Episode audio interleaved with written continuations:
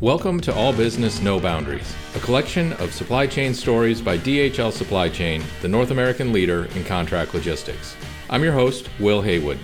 This is a place for in-depth discussions on the supply chain challenges keeping you up at night.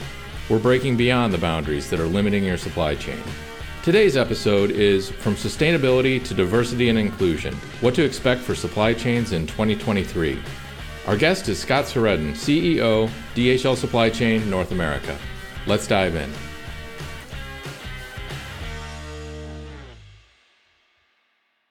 Okay, Scott, thanks for being with us again. It's hard to believe it was 2 years since you were last on the podcast, and a lot has happened in that time in our industry overall and the world.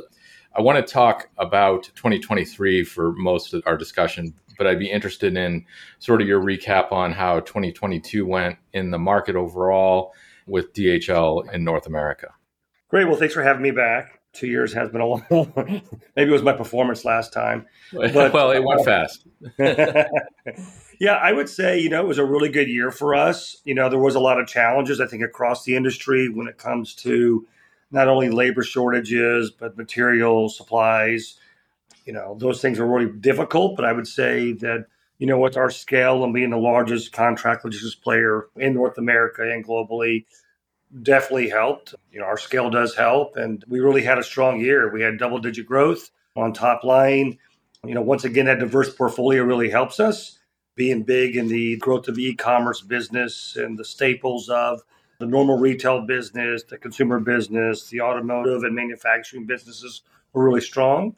We did a good job moving with the market on labor. That's probably the biggest challenge everyone had was around finding enough labor. And we made sure that we put programs in place to attract the best talent. And that was around whether it was wage increases and or benefits or personal time off and altering those kind of programs. So I'm pretty pleased with, how we're coming out of 2022. I guess another really good stat to provide on that is besides double-digit growth is, just for our peak season in the fourth quarter, we'll add 12,000 seasonal associates just to handle the volume.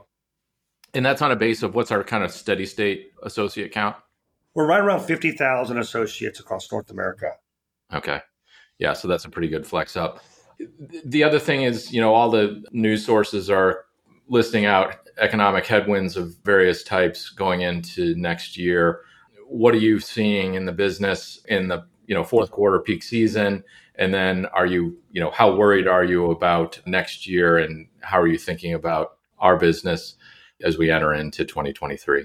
Well, I would say fourth quarter is showing to be just as strong as it was last year. So we're seeing volume at same level or higher than last year. And I think that's really because of the inventory build. So, we think how we have the opposite issue the year before. There was no inventory available. Now we have inventory levels higher than we've ever had before. So supply chains are catching up. We have inventory. And so people have to move it. Our customers have to move it because of the cost of capital. So there's some discounting going on and volumes moving out. So, I feel really good about the fourth quarter of this year, finishing strong. I'm with you. I don't think anyone can predict exactly what happens next year, but I think first quarter, if we push all this inventory out, we'll see what happens with all the inflation and people's discretionary income. But, I'm not seeing a major dip. And once again, it's easier for us to say that because we're very diversified. We're in so many different sectors and subcategories that, yes, we will have some areas that probably will dip down and there'll be others that move up. We should still see good growth going into next year. Good. So on to next year, we're looking to tap into some of the more significant industry trends, and we're going to be speaking about them both as a company and as an industry at Manifest in Las Vegas in late January.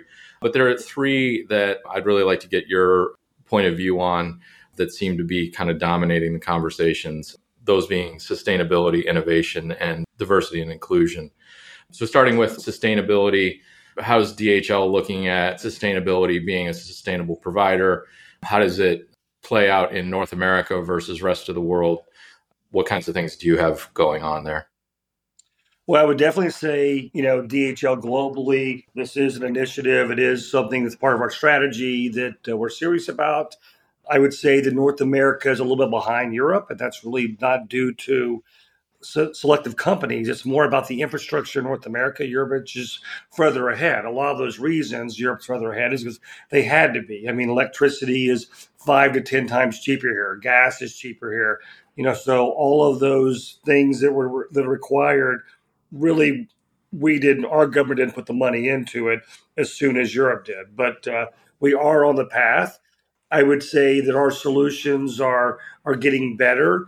You know, when you talk about, let's just say, your warehousing, your buildings, you know, wind, solar, and hydro is the future of sustainability in this, not only for commercial, but also residential. But the infrastructure really isn't there yet. There's really no selling back to a grid at this point. So when you're putting in wind, solar, or hydro into a facility, there just really is no payback, and there's no place to put that extra electricity you're generating back into something. So, you know, I think the best thing we're doing right now is we're doing a lot of the IRECs, where we're purchasing RECs that are investing in the companies that are building out our infrastructure of wind, solar, and hydro. So that's really the warehouse side. I would say on the transportation side, you know, once again, progress is there, but it's slow. I mean, I guess an example would be with Tesla electric vehicles. We put a deposit down in 2017, and we're not going to see our first one until 2024. You know, we are going for shorter miles. Electric vehicles are there. So all of our yard trucks and things of that sort are either converted or planned to be converted to all electric vehicles. But I would still say the solution long term is going to be hydrogen.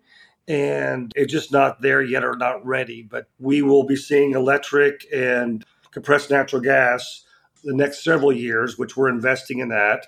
Over the next 7 years, we're investing about $4 to $5 million a year just in electric and compressed natural gas trucks. And then I truly believe that hydrogen will bypass all of this, and that will be the solution of the future. Yeah, it's a complicated landscape. We had Stefan Chablinski on one or two episodes ago, and he did a nice job of kind of breaking down, you know, where the biggest impact can be made, facility versus transport, and then some of the challenges that you just summarized on the transport side from a supply standpoint. So, okay, innovation, which is, I think, you know, there's an innovation component associated with the sustainability agenda, but then more broadly, I know this is something that DHL's been focused on for some number of years. Where do things sit today, and where do you think things go next? Well, the great thing is there's a lot of great solutions out there now. And I would say that, you know, we partner with all kinds of suppliers on this. I always say we're the best integrator. So we're not, you know, single focused or single sourced to a technology, because some run fast and stop, and then others maybe start off a little slower and end up with a better solution. So we continue to partner, invest in different technologies. I would say the return on investment is definitely there. And so we're getting more and more solutions. And I would also say that it's the way people want to work now. So a lot of your workforce is used to, you know, iPhones, iPads, technology, automation, and it makes it a better workplace. So I'm pretty excited about, we'll continue to evolve. I believe we're close to 90% of our facilities have some sort of robotics or automation going on in the facilities, and that will continue to accelerate as we get better solutions that work well with our associates, so more collaborative robotics. Right. And how do customers see this? Do you see a lot of appetite from them in these types of solutions, or is this something that you feel like the business is pushing into the market? Well, absolutely. I think for a couple of reasons. For one, there's a labor shortage. So everybody knows that we struggle to get labor across any industry right now. So this is definitely something that helps us be more consistent on handling volume. And for two, the ROI is there now. You know, it's definitely more cost effective. And so our customers always like solutions that give them consistent performance and a more cost effective solution. And is it that the robots are cheaper, or has there been a different approach to commercializing the solutions? Well, I think it's kind of all of the above. I mean, yes, the cost has come down on the technology, but also the use of the technology. So the integration into your overall operation. So, you know, how you integrate that into deploying into your order drops and how we use them in our operations have become core to what we do. Got it. And I know one of our leading solutions has been around Locus and the robots to person kind of solution, and more of a each pick or, you know, single item setup. What about case pick and pallet pick automation? Is there a similar kind of solution in front of us for those formats or profiles? Yeah, those are probably the two most exciting things that are progressing. So I would say the autonomous forklift that can put away and pick full pallets, which we are using now, will continue to accelerate those. And then the other piece that's probably the thing I'm most excited about is the case pick. So when we have robots picking cases, especially when you're talking, heavy, repetitive, which is really hard on our associates, very manual. That is a technology that we are investing in. Actually, with Boston Dynamics, we are making a big investment with them to accelerate this type of technology. And I see that we will be piloting something we're hoping by 2024 on this. And do I have it right that you started out as a case picker? Yes, I did. So I'm really excited about this. My career ended. I had to move into management because you can only do it for so long. Right. Well, it would have been nice to have these those years ago, right? Yes, 100%. Yeah, good. Okay, so diversity and inclusion. I know this is a focus for a lot of big companies. What does it mean at DHL? Well, I think it's core to who we are. I mean, we want the best talent, and you're not going to have the best talent unless you have diversity and inclusion. So we don't want everybody with the same background, the same ideas, the same experiences. We want diversity of thought, and diversity of thought wins the game 10 out of 10 times. So we're pretty excited. We do a lot of investment on training on this and educating, and I'm pretty excited about where we stand in that area. Say a little bit more about how the demographics of the company have changed over the years. Are we in the third inning on this or the seventh? As far as innings, that's a really good way of asking that. I mean, look, we're not there at the end yet. I think you're continually to evolve. And it's not as simple as, I just take the women in logistics. I'm pretty passionate about that. We're making progress. That's a really tough one around, okay, so if you think about our industry, you're leading people in a site. So it's really hard you can't do it virtual. You have to be there when you have hundreds or thousands of hourly associates. So it's really difficult when you talk about, women having families and being able to be more flexible. So we're working a lot on our PTO policies and more flexibility, our maternity leave, we've accelerated that. So we are trying to pull levers to make it more attractive and a more attractive industry. But those are things that we're not going to be in the seventh inning yet because you can't be virtual. You just can't be. We can provide all kinds of flexibility you want, but when you have 1,000 hourly associates, in a building, you have to be there to lead them. You can't do it through a camera at this point. Mm-hmm, mm-hmm. And the proportion of women coming in through our college recruiting process, is that, where does that sit? So we are improving. I would say, that is our pipeline. So we hired, it'll be a little higher this year, but last year we did a little bit over 500 college recruits, and around 33% of those were female. We were targeting 40%. And we only got 43%, and that wasn't due to there just wasn't enough female supply chain degrees or engineering degrees that were actually in the universities we were working with. So I think over time, those numbers will go up, but we are moving it up, and we're around 32 to 33% overall of our college recruits are female. Mm-hmm. And the universities you're working with, what kinds of things are you doing with them? So we're doing a lot of, we go speak at the universities, we do scholarships from DHL, we do all kinds of sustainability things. Like, for example, the university I went to, we did a tree planting deal to bring awareness to the environment and what DHL is about. So we try to spend a lot of time going to these 50 universities and talking about our culture, about how you can advance your career and how you move along and why it's a great place to work. Got it. And I think 50 universities with supply chain programs, that's a lot different than it was 10 years ago, 15 years ago, for sure. So it's interesting. It's becoming, kind of a recognized discipline, not only in the market, but in some pretty big schools. And you can name check yours if you like. Well, Texas Tech University is one of the better supply chain programs, of course. But I would think, and we're looking this year, hopefully get up to 750. I mean, we have room for, interns and full-time associates. And when you're going through this entry level, entry-level recruits and management. We've seen it as a really good model.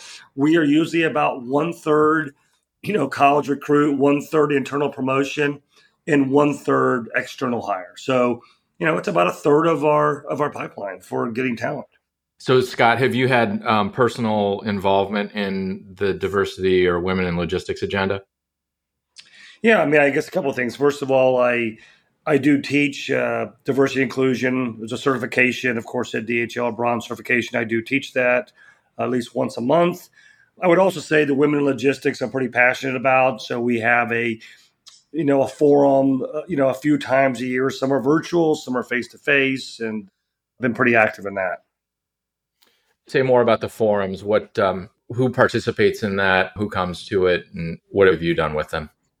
Well, it's mostly women, of course. It's women in logistics. But, there are male people that are on the committee that might be guest speakers, participate on a panel. And actually, I got a funny story on that. So 9 years, it was my ninth year as CEO. I think it was my first year as CEO when I was on one of the panels. And probably a few hundred of our female leaders were in the room. And they were talking about, when I look at a job and getting promoted, I look at it and there's 10 things. There's like 10 different criteria or 10 different experiences you're supposed to have. And I look at them, I only have like 2 of them. So I never really try to make a move for that career. And I'm sitting there and I'm reflecting as they're like, well, what are your thoughts on that? And I'm like, wow, when I became CEO of North America, there was like 10 things and there was only 2 things I was good at. I looked at it as, wow, this is a really good fit for me because 2 of the 10 things I'm really good at, and the rest of it, I will make sure there's talent around me that can handle that. So it's just a different way of looking at things. And I think it was a really eye-opening moment for several of our leaders around. You don't have to have every single thing to check the box. And it's a different mindset, I guess, around. I was looking around at my peers and competitors thinking, yeah, I'm the best candidate and I'm really good at these 2 things. And the other 8, I'll make sure there's talent around me. So anyway, that was an experience about 9 years ago. Yeah, that's interesting because I have heard in some of those forums that message turned around now of, hey, don't focus on the white spots. Instead, focus on, your qualifications. So that's interesting. And the bronze diversity and inclusion training that you mentioned, who is that geared toward and what kinds of themes would you see in that? It's tailored towards all associates, but my goal first was to get every leader who leads hourly associates through it. So we are like 90-something% on that, which is really good when you think about, we have, 50,000 associates and, 50,000 total associates and you could say 10 to 15% of those are white collar. So you want your leaders to understand what diversity inclusion is about, right? And understand that we all have biases, unconscious biases. And how do you manage through those? How do you work through those unconscious biases? Whether it's an appearance of someone or a background of someone. And it really focuses on teaching you that you have an unconscious bias and how you manage through that to make sure that you are getting talent that's not just like you. We don't want to hire everybody who is like me, 6'4", white, bald, grew up in South Texas, that went to Texas Tech University. If we had everyone with the same background as me, then we wouldn't have a lot of different ideas or different experiences, I guess would be the main theme I would say on that. Yeah, interesting. And what's been the reaction from the teams as they go through that? Really good. I think people just are shocked about how biased everybody is. It's natural life and how easy. Your mind, there's so much information coming at you that your mind automatically just goes to your biases. It's just you're more comfortable sometimes when there's so much going on. So I think it's been really, really good. We are training the hourly associates also on it because that is our largest workforce, right? So we want them to not be biased towards their peers and towards the people they work with. We want a better culture. So it's really exciting and I'm passionate about it. Great. Well, thank you for that. If you're interested in learning more about the 2023 trends discussed in today's episodes, visit us at the Logistics Tech Conference Manifest. Held January 31 to February 2nd in Las Vegas, Nevada, DHL Supply Chain is proud to be the headline sponsor of this year's conference. Learn more about how to engage with us at manifest@dhl.com/all-in. See you in Las Vegas. If you enjoyed the conversation today, please share it with a friend and rate us on Apple Podcasts. You can find us online at dhl.com/allbusinessnoboundaries and follow us on LinkedIn and Twitter at DHL Supply Chain. We'll see you next time.